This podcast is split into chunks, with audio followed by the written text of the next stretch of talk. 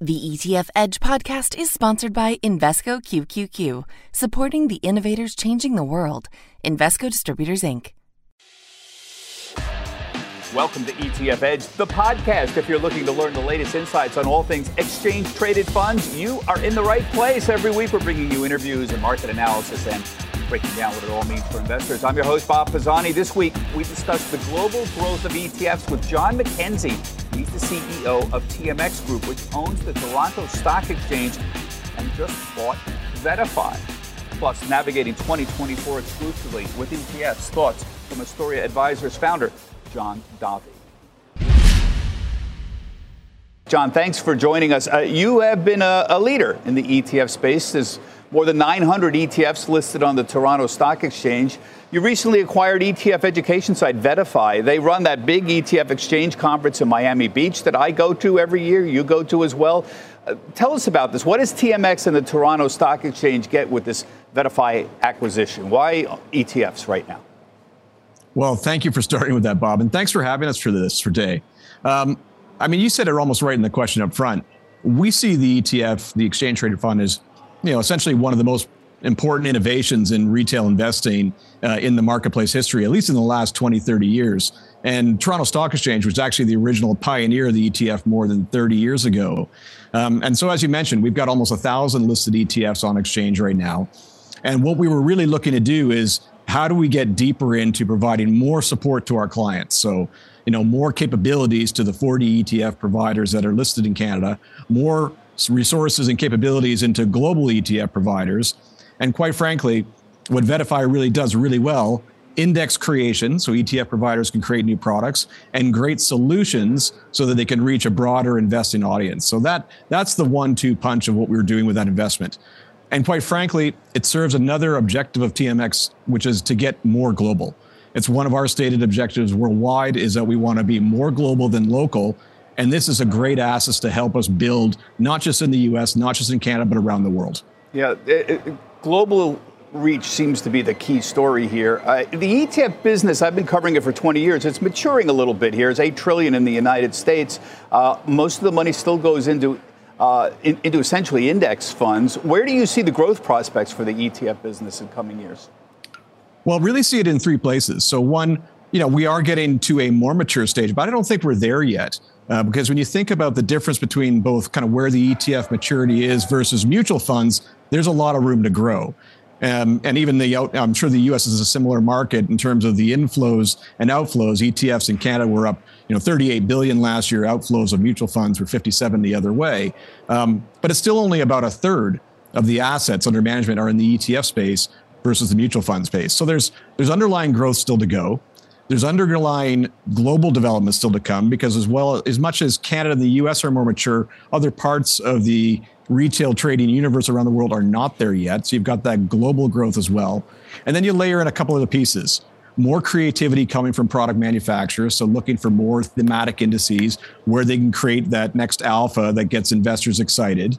Um, and quite frankly, more reach to, to end investors. So a lot of the fund manufacturers know, they're not like the old mutual funds that had their own advisors. So they're still building in terms of their investor awareness. And as they do that, that's actually going to allow them to add more products like thematics, but also actively managed ETFs. So I still think there's a lot of creativity to come. And I mean, you mentioned the conference that we were both at. Um, I'm a big believer that the next innovation was in the room, and we're going to hear coming out of that from the connections I made what are going to be the, some of the next great products that come out of this.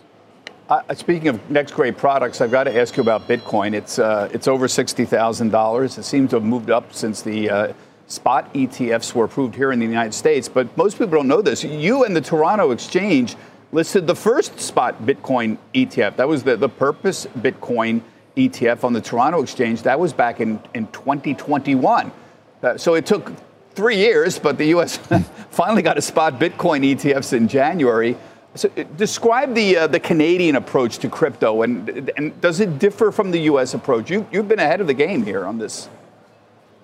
Yeah, I'd say the approach and the products themselves are not materially different. Um, the approach in going to market is is probably where uh, Canada is different because our community is maybe tighter in terms of the relationships between both the manufacturers, the exchange, and even the regulators. We can work cooperatively on new products. So that's why you actually see a lot of the innovative ETF product, often starts in Canada first. So even when you go back to the development of fixed income ETFs, they were launched in the Canadian market first before they became more prevalent in the US. And so if you look at both fixed income and crypto in that lens, you know, what do they both do? The ETF actually provides a better tool for a retail investor to engage in a product like this than going at it directly through whatever over the counter market exists for them. And when you compare investing in the ETF versus investing in spot crypto, you've got more certainty as to who you invest with. You've got a regulatory framework around it, better disclosure, better liquidity to get in and out. So it's it's everything that improves the product for the retail investors. So by working with the manufacturer, working with the regulator, we were able to do that quicker. Um, and I'm glad to see the U.S. has followed suit on it.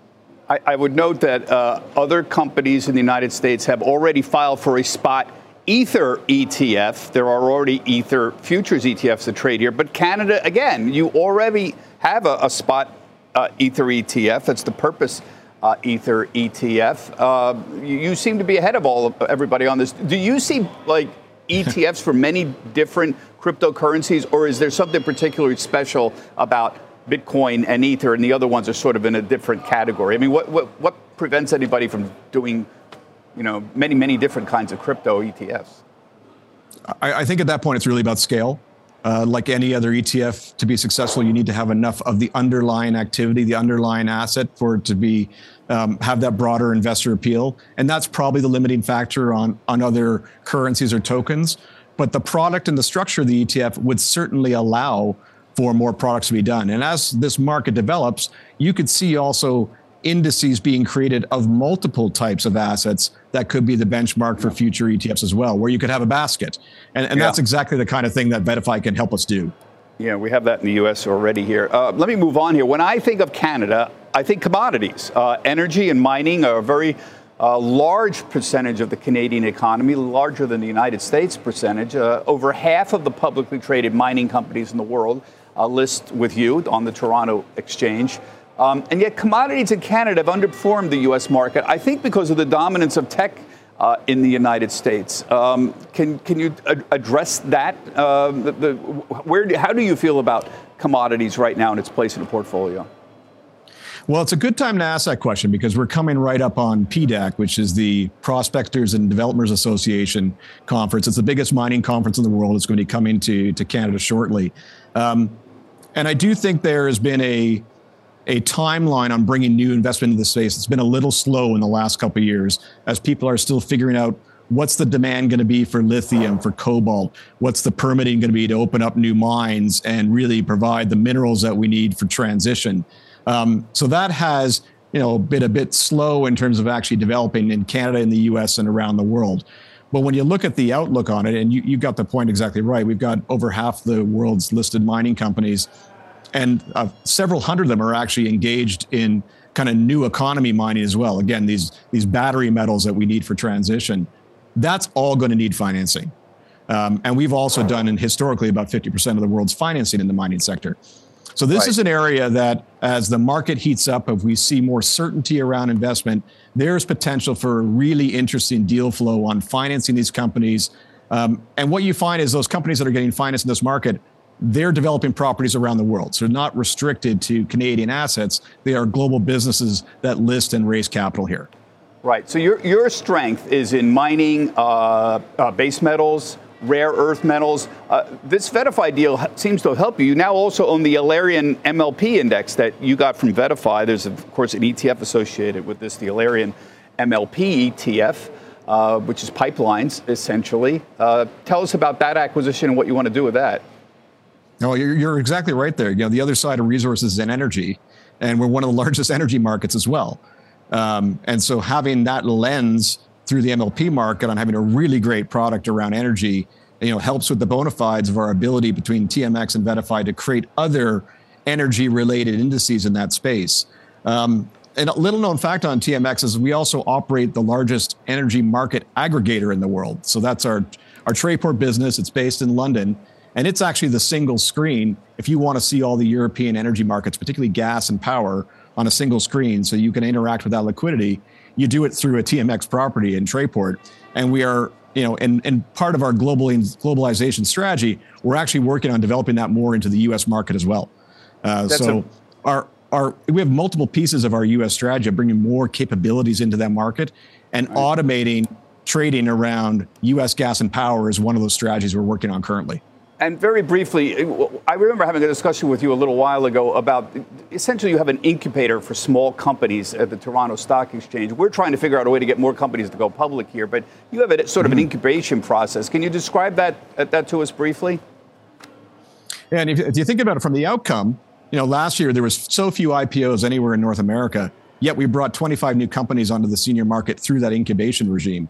So we run the TSX Venture Exchange. It is a small cap market. Um, in some cases, and compared to the United States, you might even call it a micro cap market, where a company can raise public money at a very early stage, Series B, Series C, five million, ten million dollars, um, and then grow on the exchange, where they can come back and do you know cyclical re-raises as they build their business. And when they get to that size where they're you know senior market ready, we can graduate them up and give them that you know senior market exposure.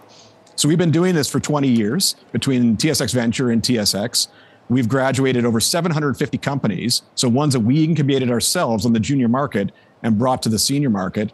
And it's actually that unique structure of junior and senior was what makes the Canadian market different around the world. With that, we've been able to list almost 250 global companies that didn't have that same access to capital in their home market, and they come list with us in Canada to do that. Um, you know, we built all this out of the resource market. That's where it was originally designed, but it's worked really well for technology companies as well. So, you know, resources, like you said, is the biggest sector, but the closest number two is technology because a lot of technology companies are also multiple rounds of fundraising to build their businesses. So they can do that on the TSX Venture Exchange. And when they get scale, graduate up to the senior market, the TSX, and expand and grow. Yeah. John, uh, it's been a pleasure talking with you, uh, and good luck with the VettaFi acquisition. I know all of those people, so we'll want to stay in close contact with you. Thanks again, John. John McKenzie is the CEO of TMX Group, which runs the Toronto Stock Exchange. I want to switch gears right now and talk about how one big registered investment advisor is using ETFs to invest in 2024. John Davi is the founder of Astoria Portfolio Advisors, an investment advisor business that uses ETFs almost exclusively. An old friend of mine, I've known him for many years. John, uh, we were talking earlier. You say you are the most constructive you've been uh, in two years on the stock market. Why? Yeah. Well, if you think about the last two years, you've had to deal with uh, Fed, you know, hiking rates, rampant inflation, corporates that were preparing for this recession that didn't wind up happening. Um, you know, you had negative real interest rates. You know, fast forward now, the, the picture's dramatically changed, right? You've had now inflation come off quite a bit. You've had the Fed that is talking about cutting interest rates. Maybe it's not six, maybe it's three. If the economy is still strong, maybe you only get two or one. Um, and you have now profits recovery. So we just think now you, you know you want to be overweight equities, you want to tilt away from market cap weight indices. So we have a, a, much more you know bullish picture on the market going into 2024. Yeah, well, we got the reasons right here. All of this makes sense. The soft landing is certainly working um, right now. But you've been very big on quality for a long term. This is a, a, a word, quality, which has really come into vogue in the last five or six years. Um, it's having a moment right now. Define what quality means to you. What are the characteristics of quality, and, and why have we determined that these are factors that drive out performance? Okay, so quality would be companies that, let's say, you know, have stable earnings, not a lot of volatility in their earnings. They pay dividends. The sustainability of their dividends is strong. Uh, they increase their earnings. You know, I would say it's you know blue chip companies, right? Companies that Warren Buffett would buy. So that's what, how we define quality, and we have like a very quantitative process for how we define it. As far as why I think it's working well, I mean, if you just look over the last 20, 30 years, you know, MSCI has these factor indices. It is the most consistent factor compared to small caps, low volatility, growth, momentum, value. So it's the most consistent, you know, the best risk-adjusted return. So, you know, when we build portfolios for financial advisors, we just we don't want to be tactical because I think you have to be tactical when you decide between value, small cap growth, momentum. So quality is just much more consistent. You know, it's funny you mentioned Warren Buffett because essentially what Warren Buffett turned into was a quality investor. He, everyone knows Warren Buffett famously uh, was under the influence of his mentors in the 1930s, uh, uh, Ben Graham, uh, and he was a value guy, what they call cigar butt guys, picking, you know, poor, uh, companies that had underperformed off of the floor, essentially. And under the influence of Charlie Munger, he became essentially a quality investor, which you were talking about. You know, uh, low debt to equity, high return on uh, on uh, equity. Uh, um, you know, earnings growth, for example. Uh, and so people, essentially, what's happened is the market. It's not that Buffett isn't a great stock picker, but he's employing a factor that people have have determined is, is very important in outperformance. One of the only ones, as you mentioned, uh, quality here. I want to move on here and talk about some other things. Um, let, let, me just talk about where we are right now in the markets and what's been going on right now here. Um, there are several ETFs that fit this description we're talking about, quality here. The biggest is the iShares Quality ETF. That's QUAL. Uh, that's been really neck and neck with the S&P 500 in the, in the past year. Uh, and again, if you look at the what's in quality, you know, the, what is it? In these screens that show up, QUAL, it's essentially big tech names. You see how close they are too. But there's the S&P 500 versus QUAL. That's the blue line, QUAL, the ETF. So it's it's close. But essentially, if you put up what the biggest holdings are, thank you. Here are Nvidia, Visa, Meta, Microsoft, MasterCard. These are, we talk about these names all the time. They've been hitting new highs regularly. I keep putting up Visa, MasterCard outside of the Magnificent Seven. Visa, MasterCard, Amex, and JP Morgan, which show up on these things, yeah. are the big ones. So quality seems to matter at this point of these characteristics um, right now. Um, I, w- I would point out that NVIDIA wasn't always a top holder. They were balanced last year into it. Home Depot was a top stock, you know. So there, there is a rebalance in there. The stocks yeah. do change, so it's a little different from like a SPY ETF, um, but it is optimized against you know the MSCI USA index. So it is meant for like an advisor that wants S&P like returns with like let's say some overlay to the quality factor um, with the alpha signal that you know MSCI in conjunction yeah. with BlackRock is going to create. You've got your own ETF. Everybody does these days. The Astoria U.S. Quality Kings ETF. Uh, ROE, get it? Return on equity. Uh-huh. ROE, put that up there. Uh, but that's underperformed the S&P 500. But you're importantly, this is an equal weight, yes. not a market cap Correct. weighted um, uh, ETF.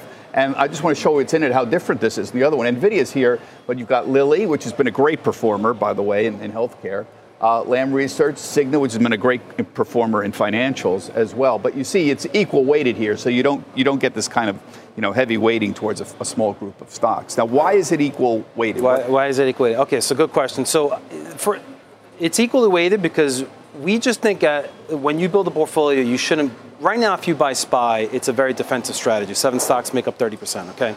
And I just think that you are somewhat defensive and bearish if you were just leaning in on market cap weighting at the current moment.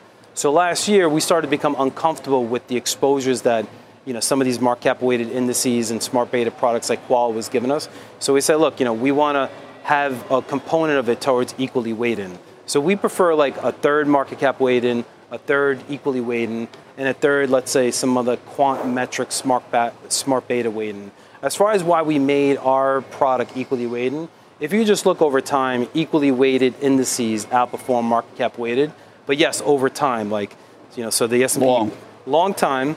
There's periods where market cap will do better, equally weight do better. But as a long-term investor that's trying to be diversified right now, because I think you have a lot of concentration risk issues in yeah. SPY, we just wanted to make it equally weighted. So why do you think? I'm always curious about this. You know, in the in the past, it used to be the biggest determinant of, you know, outperformance was, you know, beta. Uh, you know, how sensitive it is, is, is, is a stock to movement against the S&P 500. But why is quality one out? I mean, remember the, there were plenty of theories going back decades that value would outperform growth over the long term, or small caps would outperform big caps over the long term. Most people still believe that, but those two factors haven't worked as well. I mean, big caps have outperformed small caps, uh, and and and val- uh, uh, growth has outperformed value for essentially more than a decade, with a, maybe 2022 is the exception. Um, why is there something? I'm trying to figure out what's changed here, if there is anything that's changed, or maybe we're just due for a mean reversion. Here. Yeah, I, I think that um, so for me, growth and value is tied to like the economic recovery, the profits recovery. When you get a profit cycle increase or decrease, that's when growth to value would work. For small caps, I think right now you know, it is about interest rates, and I think you know when you go from zero to five and a half percent, that puts so much pressure on small. Caps. But that caps. happened recently. Small caps have been underperforming before that. Sure, that is true. I would say that like you know the proliferation of ETFs, you know, people can just you know it's just easier to buy SPY. You know, it works well over you know long periods of time. You know, some of it, of it is active to passive debate. Yeah. The value guys have had a tough time. We had Howard Marks here, a man I greatly admire. I, I have been reading his stuff for years and years and yet they've been having a tough time of it recently. Values really had a tough time, and the yeah. small cap value, in theory, you combine the two, should outperform long term uh, everything, and it hasn't for a while. Yeah, there's an argument that you need, you know, decades and decades. That's like long term. It's a we live in time we live in a, you know, we live in a world where 30 years is a long time to like wait. Yeah, but I would say that if I'm, you know, kind of investing for 20, 30 years, again, that's part of the reason why we wanted to equal weight ROE because we do think over periods of time you know, you are making a bet on mid cap when you equally weight. I would say value and growth, it is such a big concentration of sector differences at the moment. Yeah. Tech and growth. But the big keep getting bigger. I mean, you want to talk about equal weight versus market cap weight. So in the last decade, I, I looked at the RSP, the equal weight ETF, against the uh, S&P 500 market cap, and it's still the R, the RSP still underperforms. There's the numbers there. You can see the chart. Uh, and it's not far apart. And uh, uh, past 20, past the pandemic, as you got into 2021, you saw that's the orange line is the S&P 500, and that's tech. As, as tech kind of pulled away and became more dominant, um, equal weight had a had a tougher time. It's not a terrible uh, out, uh, underperformance for equal weight, but it's still there. And something has happened since then where tech has become predominant. And we, I mean tech, I mean communication services and technology. Yeah, I mean these companies are no doubt NVIDIA, you know, Microsoft, Apple. If yeah. you so is that it? Is it? It's that simple. It's a paradigm shift. It's sort of the AI play to a certain extent, but eh, this was happening before AI even. Yeah. You know, I, I, wouldn't away. be underweight tech or growth anymore. And those equal weighted indices, you only get 15% tech exposure. S&P is you know closer to 30. So again, that's why we wanted to optimize against uh, you know the S&P sector. You know what I would say is that diversification, right? If I was an active manager, Howard Marks, and, and somebody at Howard Marks' firm had the S&P concentration risk in his portfolio, I'm pretty sure that the risk management department would come knocking on the door. So we, again, like we just think you should own a couple different verticals: yeah. market cap, equal weight, and some quant it's. A, it's it's certainly a good risk diversifier. I don't have any problems with that. I, I have no problem with the idea and the theory behind. it. I just have a problem with that. It's been underperforming for a while, and I keep waiting for this mean reversion because I'm an old you know, Eugene Fama, you know, acolyte too. I feel the same way. In the long run, there should be some mean reversion here. But something's happening. There's some kind of paradigm shift. Maybe partly this is the AI story, just like internet was the paradigm shift in the 90s, and it kind of changed valuations dramatically. That, that may be as simple uh, as, as, that. But and they're not that expensive too, right? Like the S&P, yeah. it's only 20 times earnings. Nvidia, I mean, some of these companies are just not that expensive compared to the internet yeah. era. Now it's time to round out the conversation with some analysis and perspective to help you better understand ETFs. This is the Markets 102 portion of the podcast. Astoria Advisors founder John Davi continues uh, with us. Uh, John, uh, you and I just got back from the uh, ETF conference in Miami Beach a couple weeks ago. Um, one of one thing that interested me was flows so far this year. Uh, it's about equally split between stock and fixed income uh, ETFs. I'm, I know you've expressed some surprise to me about why we don't see more money flowing into equities out of bonds uh, with, with, yields, the trend generally to the downside, although a few weeks yields started moving up, but the trend's been down towards the end of last year. What, what do you think is going on here? Yeah, I, I, think I'm surprised. As I mentioned, I mean, you know, S&P had a monster year last year. It's already up eight nine percent this year. So I would have expected more inflows into equities, but I think there's so much, uh, and we talk to financial advisors, there's so much hesitation to get out of money markets, to get a short-term, you know, treasury ETFs because you're getting that juicy, you know, four or five percent yield. But again, like the Fed does that, right? They mechanically try and slow the economy down by jacking up rates. Uh, I just, again, like for me, you know, stocks pay dividends, you know, they earnings growth, their claims on real assets. I would just think that they're better from an inflation protection standpoint. So I'd expect a lot more inflows into equities. I, you, you know what I discovered? People, after getting nothing for years in fixed income, people are very happy with 4% and delighted with 5%. I mean, ecstatic with 5%. Uh, everybody I talk to, they think that's a very good risk return. Now, I say, you know, you got to look at the inflation adjusted yes. risk. Uh, and inflation adjusted, okay, so what are you getting now? 2%, 1% of real return? And even when you say that, they still say, I'm fine with that. They, I think what's happened is a lot of people I talk to are older, first off. They're, you know, often 50 years old to 80 years old. And uh, what happened in 2022, I think, scared a bunch of them. Uh, even though you tell them, look, you're 50 years old, you're going to live another 40 years. A down year like 2022 doesn't happen very often, and it's not going to matter in a few years. Intellectually, they understand that. Emotionally, they don't. Yeah.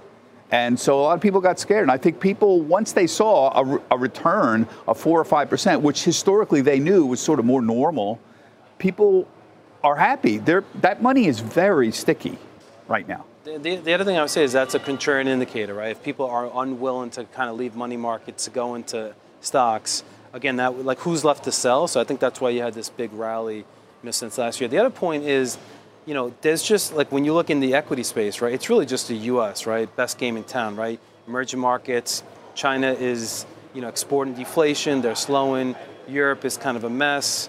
Uh, Europe relies on China, so it just feels like it's the U.S. and U.S. growth in particular. So that could be another reason why there's just not as much equity inflows. Why is the U.S. continuing to outperform? I mean, it, it didn't happen just last year. This has been going on since the financial crisis. Is it the peculiar form of capitalism as it's practiced in the United States, where the, a lot of the means of production is owned by individuals? Is it the tax structure? Is it the court system? There's, there seems to be something structural yeah. about this yeah. that I, leads to the outperformance. Yeah, and I just came back from you know Europe and Italy last week. It's just a very different mentality in the U.S. compared to like you know uh, you know Europe, Asia, you know uh, emerging markets. You know we do have the best companies. I mean, if you look at like these big tech companies, I mean, yes, I'm worried about the concentration risk, you know, in SPY, let's say, but you know, I mean, these are very good companies, right? They're like you know, one company like Google has all these different businesses underneath it, and they're just not grossly expensive in general, like at 30 times multiple. So I think that's why people are just more willing to kind of invest in the U.S. per se, and, and not deal with like you know some of these other markets where they're uncomfortable with regulatory, corporate governance, and just the composition. Like emerging markets, you know, there's a lot of tech, a lot of commodities. You know, Europe has like more industrials, more materials. They don't have a big tech presence. Yeah. So just the composition of the world. It's surprising, like Germany, you know, the second or third biggest market over there, actually doesn't have a very big tech business at all. It's got a few chip companies, but it, it's not primarily technology oriented, and we are. Yes. So I think that's a major factor. And let me ask you about another trend. Uh, everybody was all hot and bothered about active ETFs. Um, and the, the, numbers seem to me to indicate that most of the inflows still go to passive index funds, people going into like the S&P 500. I think 25% of the inflows last year were active. What, what are your thoughts about, about active and, and what we should call active? So some, to me, active is old school alpha generating stock pickers, but people seem to want to say some of these option overlay programs uh, that are out there are active. I don't know if that should be defined as active. Yeah, I, I, would agree with that. I think you know an option override strategy, if it's systematic in nature, index based, it's more in the passive bucket. I do think that like active, um, because you know the stock pick and the alpha generation just wasn't as good, you know, in the last let's say 20 years, 30 years. There's this more of a trend towards systematic active, like you know having a predefined rules-based process for picking stocks, um, sort of like what DFA does. You know, we also our two funds are active and, and our ROE ETF is systematic active. But just, you know, I would say for me, you know, there's a lot of money in passive. It's already well established. I don't see anyone coming into the passive space when Vanguard, BlackRock can give it away for free. So it would make sense that there's more product proliferation in active. But I agree with you, Bob. I think the fact that an option overriding strategy, to me, that's not really an active strategy. Yeah. So is there room? Here's my complaint. Number one, a rules-based, you know, active strategy, you know, like an options overlay, isn't really active to me. And the, you hit the nail on the head. Active management, old-fashioned stock picking, hasn't outperformed. The numbers are very clear. We, we they're staggering. You know, over a 10-year period, um, more than 90% of the active, the, the large cap fund managers underperform their bogeys. So this is a pretty difficult game uh, to beat on a regular basis. Why indexing has, has won out. I guess what I see now is the ETF business is becoming mature after 20, 25 years. And things like active strategies matter because at the edge, that's how you get more money going into it. Uh, people were very excited about the Bitcoin ETFs. I don't know how you feel how, about watching the inflows. To me, it's been pretty modest uh, in the last two months. I, I think it's helped that Bitcoin's moved up. Um, but the, I think the inflows have been okay, but not amazing. Um, it'll be interesting to see in the next month with Bitcoin approaching new highs if that pulls in a lot more new money. Um, but I'm just trying to figure out where the, on the edges, other than the usual money creeping in to indexing, does the ETF business, where does it go from here? Yeah, I think fixed income is very interesting. It is prime for like more kind of surgical approaches. What the guys at BondBloxx are doing makes a lot of sense, like low cost, targeted exposures, FM acceleration too. You know, fixed income ETF is growing a lot, but it's still small, much smaller compared to equities. Um, so I, I, would expect more, you know, kind of traction in fixed income ETF space. Okay, John, thanks very much. Appreciate you joining us. John Davi is with Astoria, Astoria uh, Advisors. That does it for ETF Edge, the podcast. Thanks for listening. Join us again uh, next week or head to etfedge.cnbc.com.